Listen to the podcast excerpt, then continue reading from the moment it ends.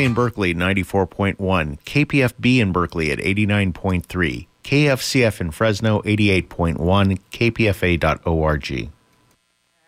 Happy ending, nice and tidy. It's a rule I learned in school.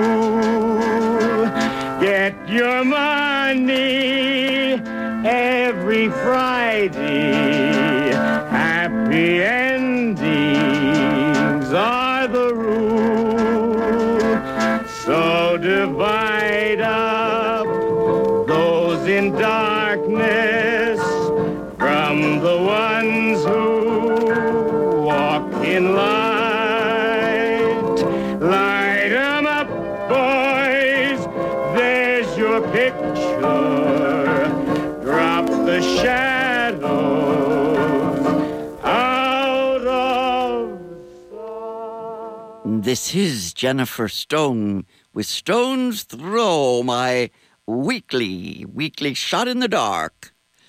The darkness intensifies as we watch the historic burning of Notre Dame Cathedral in Paris, flames rising high into the sky. The spiral collapsed, oh, eight centuries. Ah, most of us saw this spectacle uh, on a screen, on a TV. Uh, I have a large TV screen, and the images were are stunning. Uh, when the background is dark and the image of the cathedral uh, is up against that fiery sky, the flames, uh, it looks like uh, the paintings of Hieronymus Bosch. You know, ancient Gothic cathedral. Hieronymus Bosch came along a little later, but uh, uh, he did these murals, you remember? He painted Genesis uh, garden, Eve and Adam, savagely sweet. Uh, finally, images of hell. Oh, those reds and those ambers and golds, the fires. It's like Dante's Inferno. Uh, hmm, eight centuries to worship in that place. Uh, I know, I know what the people there. Well, I imagine what they might be feeling. Uh, over here on this side of the Atlantic, I heard it whispered that this was just retribution, you know, for this evil, these evil priests and what they have done. Uh, well, that might be a point. The abuse suffered by so many for so long. People who came only to worship. They came to the altar to look for God. the altar boys found something entirely different. Anyway, I didn't know about all that. I do still wonder about the, what you call that, the uh, primate grandiosity that built those things in order to keep the people down or at least subservient. Uh,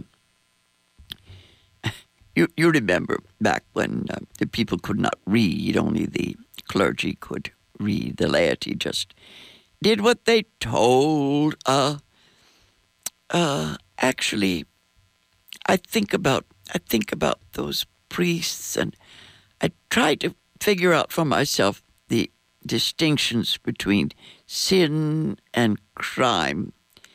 I mean, our very own president has that problem.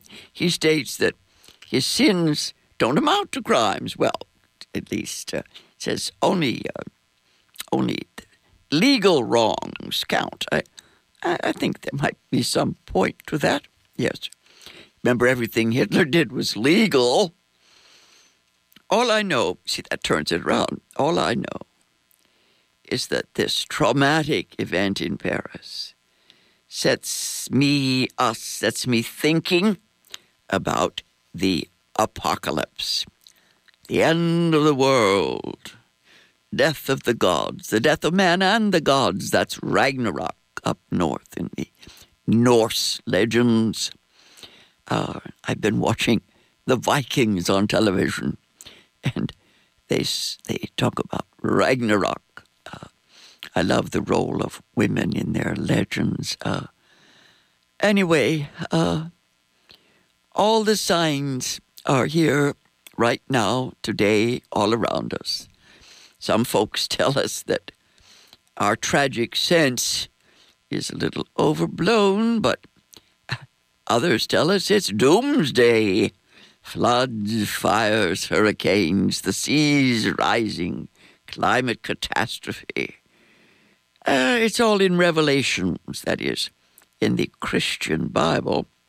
Uh, it's part of most legends, the end of the end of all things that humanity knows. Obviously, the earth will go on forever, whether we are here to enjoy it. That's another story. Anyway, all the human legends are about creation and destruction, this circle that man is caught in. Yes, the wheel, the wheel, uh, returning to the place where we started in, uh, yes, in the old days, what they call now.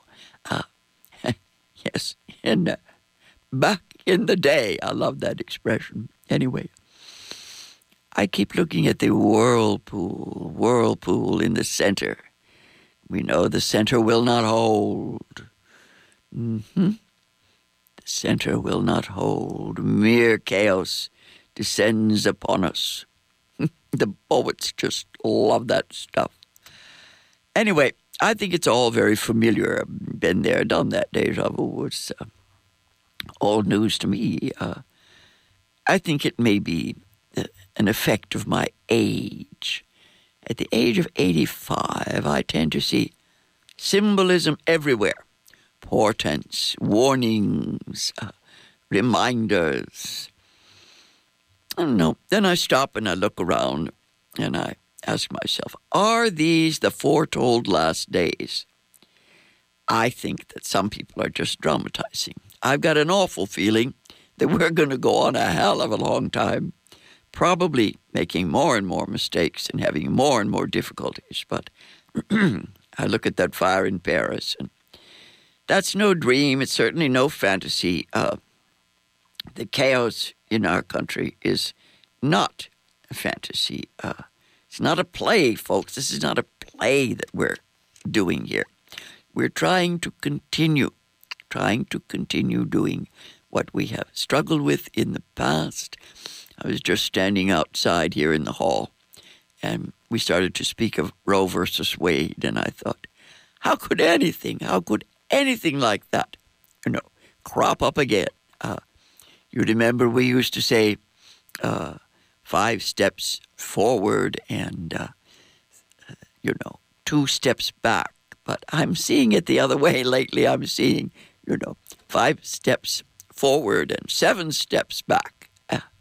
Anyway, as that cathedral burned, the television coverage uh, included little bits from an old movie. You know, the old movie with Charles Laughton. I see how most of us interpret the world through the movies we grew up on. Uh, that old movie, the one with Charles Laughton, was called The Hunchback of Notre Dame. It's from a novel by the 19th century French writer Victor Hugo. Uh, Maureen O'Hara is the damsel in distress. She's carried to sanctuary, sanctuary by the hunchback the hideously deformed creature who ends the movie asking the universe, why? Why? Thought about that idea of sanctuary. We've had sanctuary cities here in this country, and uh, I think that we got to start that business again, sanctuary. Uh, I think, uh, well, it's happening now at the border. Uh, I think I think the the scene that I was most moved by, thinking of Charles Laughter, Charles Laughton, yes, he was out on the facade of a great monument, one of those carved gorgons. They look out over Paris. Uh, and the hunchback, he comes back up there on the facade and he returns to his place, his home, uh, near the bell tower, so to speak. Uh, he's all alone. He clings to his lonely perch and he looks out uh, and uh, he looks at one of the figures there uh, and he asks, he asks, why could I not be made of stone like thee? I'll never forget that I was a mere child, I think, in my early teens, probably 14 or 15, and the sight of that actor who had really, really gone overboard to make himself look grotesque. And he uh, is suffering the worst humiliations a human can suffer. And he looks at this statue and says, Why could I not be made of stone like thee? I remember many years ago choosing the name Stone. It was sometime in the 1960s. That line was on my list of wise. You know, history and life uses that word. Uh, it's an amazing word. Some philosopher said, the soul is in the stone. My favorite is uh, the quote I shall find a stone, a white stone, and in that stone shall be a new name. About that time, I threw away all my pseudonyms. There were a lot of them. Uh, and decided to be Jenny Stone. Uh, yes. Every stone has a message. There's something in there, something to learn, to know. I don't know if it's back before, certainly before human beings, but uh, if you listen, you put your ear t- to the stone, it will speak, it will whisper to you. Uh, of course, when people say, oh, let's go get stoned, that's not very profound, but uh, I don't mind the word stoned. I think that's pretty cool. It's drugs means drugs. It's not altogether a mundane way to use the word. Uh, oh, I digress. As always, I digress.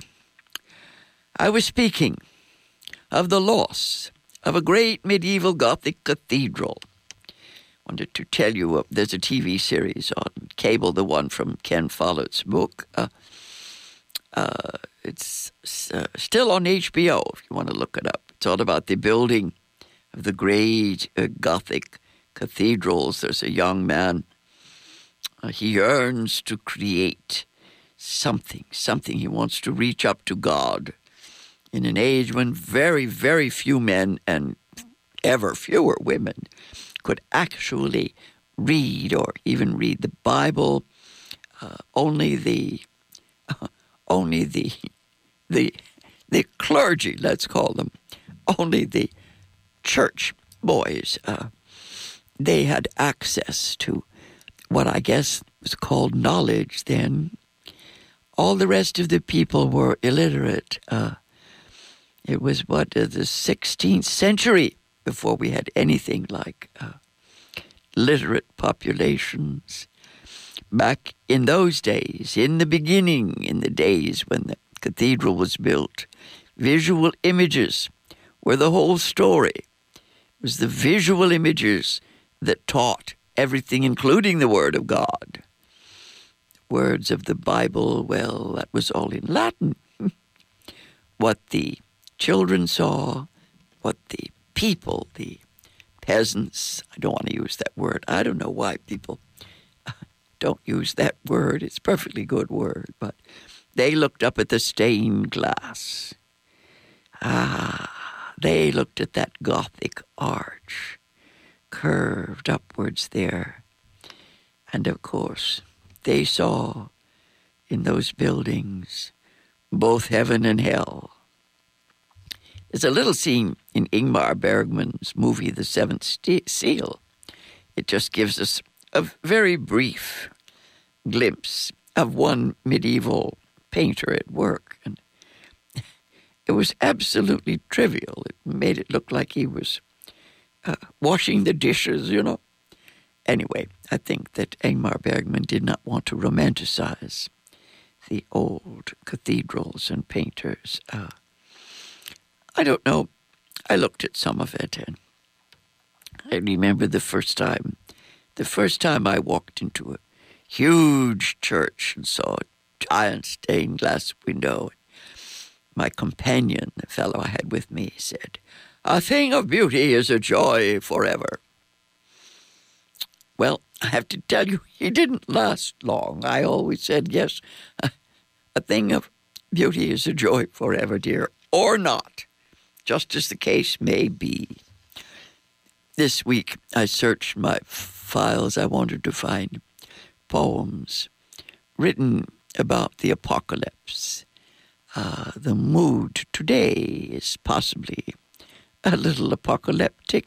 Uh, it's one of those things, the privilege of age allows me to go off on a tangent here.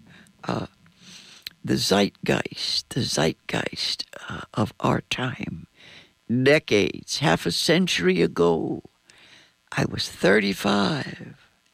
I was looking forward to Ragnarok, the Holocaust, the end of all things.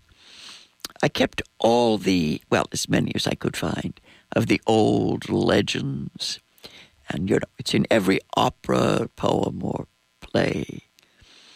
It was so interesting. Things were what I would call disintegrating, crumbling. It wasn't just T.S. Eliot in those days. I remember I discovered KPFA about that time. Would you believe KPFA back in the day? Ah, 35. There I was out teaching teaching school in Oakland. And I turned on my radio in the morning and I heard Chris Welch. A little later, I discovered what was called goddess culture. Blew the top off everything. The counterculture had been primarily masculine for me. Uh, the beats were boys in general, although uh, there are a number of women I've tried to read some of them on KPFA, but uh, basically, basically, what I came up with was goddess culture. And I studied the maiden, the mother, and the crone. And I went back to the pagan, the pagan worldview. Uh, I wrote poems. There's one here called The Crone's Coming, yes. I found descriptions of the crone in Barbara Walker's Encyclopedia of Myths and Secrets. If you want to find that in the library, it's called The Woman's Encyclopedia of Myths and Secrets. And uh, I took my chronology there. Uh, I understood that this is what you call that uh, uh submerged culture. It's always been here. You know, it's always been with us.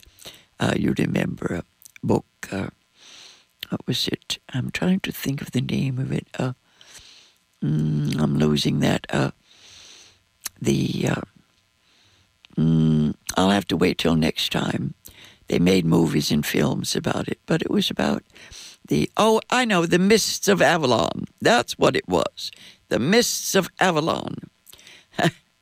Anjelica Huston played the old goddess in the movie, and uh, she and Merlin mourn the death of the old world, the old gods, and they try to mutate, uh, kind of, they they transmogrify, and the old goddess becomes, you'll forgive me, the Virgin Mary. Uh, you can kick that around uh, if you like, but I think I, I prefer uh, Christ's grandmother. Her name was Anna. Christ's grandmother was my favorite figure. Uh, now, in Barbara Walker's Encyclopedia of Myths and Secrets, you can read about something called a mother's curse. This is very old, and it struck me, oh, in the middle, uh, or the, what is it? Maybe the last century, let's say 1980s, right, it came to me that something was happening. Uh, the mother's curse. It's called a Muspell. It comes from the Norse idea of the fate which will overtake the world at doomsday. This will be uh, a result of the goddess's disgust at the action of men and gods. Crone Mother will lay her doom upon the world. Spirits from the hot southern lands of Muspelheim will begin to destroy the earth. The Muspelheim. I looked up here in Northern California and it was burning. One of our dear, uh, one of our dear workers here at KPFA, Susan Stone, she lost a home up there. I looked up there and I thought, yes, that's the Muspelheim. The Muspelheim. I think, uh, well, I still think it's a mythic reminder of Kali, the destroyer. Her original territory was, of course, hell. Uh, there's another word I like to use in the context of uh, the Great Mother, yes. It's called miasma. It's miasma. It's called uh, spiritual, spiritual pollution. That's the Greek. It's a highly contagious evil fate which is brought on by crimes against a mother or against the mother. Yes, crimes against the mother goddess's traditional law. I think of the old uh, city. It was a city called Byblos. We get the word Bible, I believe, from Byblos. Uh, it's the city of the Great Mother. I'm trying to get there. I'm trying to live there. Uh, now, the temple at Byblos was real. It was the city of the Great Mother. It is the oldest continually occupied temple in the world.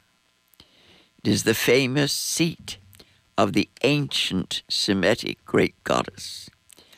She was variously known as, oh boy, in the encyclopedia I read here, I believe, ancient, ancient names. yes. Oh, the great goddess. Well, Astarte, uh, Ishtar, Isis, Hathor. Oh, there's a million of them. We got a million of them. The earliest libraries were attached to her temple. Thus, the word biblos came to mean any holy book. Yes, we've got that little Bible. I see people hold it up and say that it is the received word. It is the truth. Uh, yes, it's interesting. I was thinking of all the literary masterpieces I know, and which one of them could be taken, uh, what is it, uh, for the truth, for the actual living truth. It gets pretty funny if you think about it for very long. Uh, what I like to do is take the old masters and turn them around. Uh, I think sometimes it's a parody other times I just want to steal from them. I have here a rewrite of the Ten Commandments, Commandments for Women. I'll save that because the last time I read that on KPFA because of the rhythm, rhymes, people called up and yelled at me for reading the Bible. They thought it was the original Ten Commandments, when of course it was just telling women, you know, how a woman must live. Uh, Indeed, indeed. Uh, I have next a poem called The Crone's Coming. It's an homage to W.B. Yeats. His poem, yes, his poem, The Second Coming, is the inspiration for this parody. all you literary folks, all you English majors out there, you're familiar with the second coming. You know it well. Hmm. Now, my rewrite, oh, this is a crime, of course, against literature, but my rewrite of the second coming is the crone's coming. And I'll read it to you now turning and turning in the cauldron's eye. The maiden cannot see the Muspelheim. Things fall apart. The center will not fold. Mere patriarchy is loosed upon earth. The blood cursed tides at flood. Everywhere the ritual of innocence is drowned. Men lack all conviction, while the boys are full of passionate mediocrity. Surely some Muspel is at hand. Surely the crone's coming is at hand. The crone's coming. Hardly are those words out when a vile image out of mother's miasma taints my sight. Somewhere in the sands of his desert is a shape with steel body, the head of a phallus, a gaze blank and pitiless as a gun is aiming its slow death, while all about it real shadows of the despairing desert birds. The darkness drops again. I grow old. I grow old.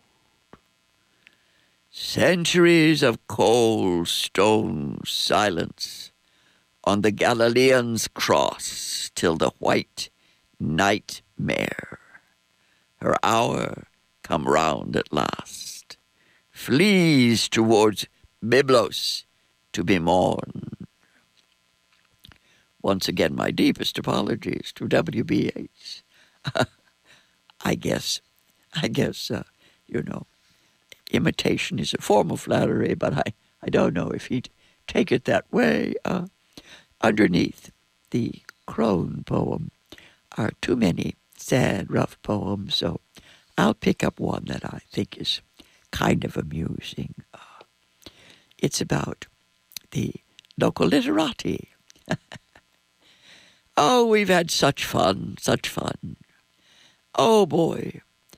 Oh boy, to be 35 again, 45, 55, 65, 75, 85 is what I am. This little sketch is called Cafe Mediterranean. Oh boy, that was that was our oh, that was our meeting place. We sat down at those tables to plan the revolution, talk treason. Telegraph Avenue, USA, center of the known universe. T.S. Eliot told us we'd arrive at the place where we started and know it for the first time. The wheel has come full circle. That is what revolution means. These are the bad old days. This has been Jennifer Stone with Stone's Throw. Until next time, go easy. And if you can't go easy, go as easy as you can. There's your picture. Drop the shadows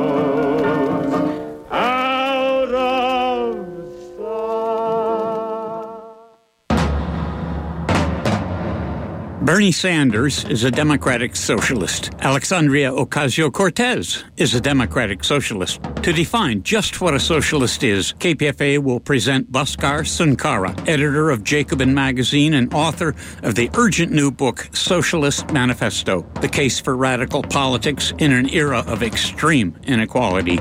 Sunkara will be in conversation with KPFA's Sasha Lilley Monday evening, May 13th, 7.30 at First Congregational Church, 2345 Channing Way in Berkeley. There's wheelchair access at this KPFA benefit. Get tickets at independent bookstores or online at brownpapertickets.com. Naomi Klein insists Sunkara delivers a razor sharp guide to socialism's history, trans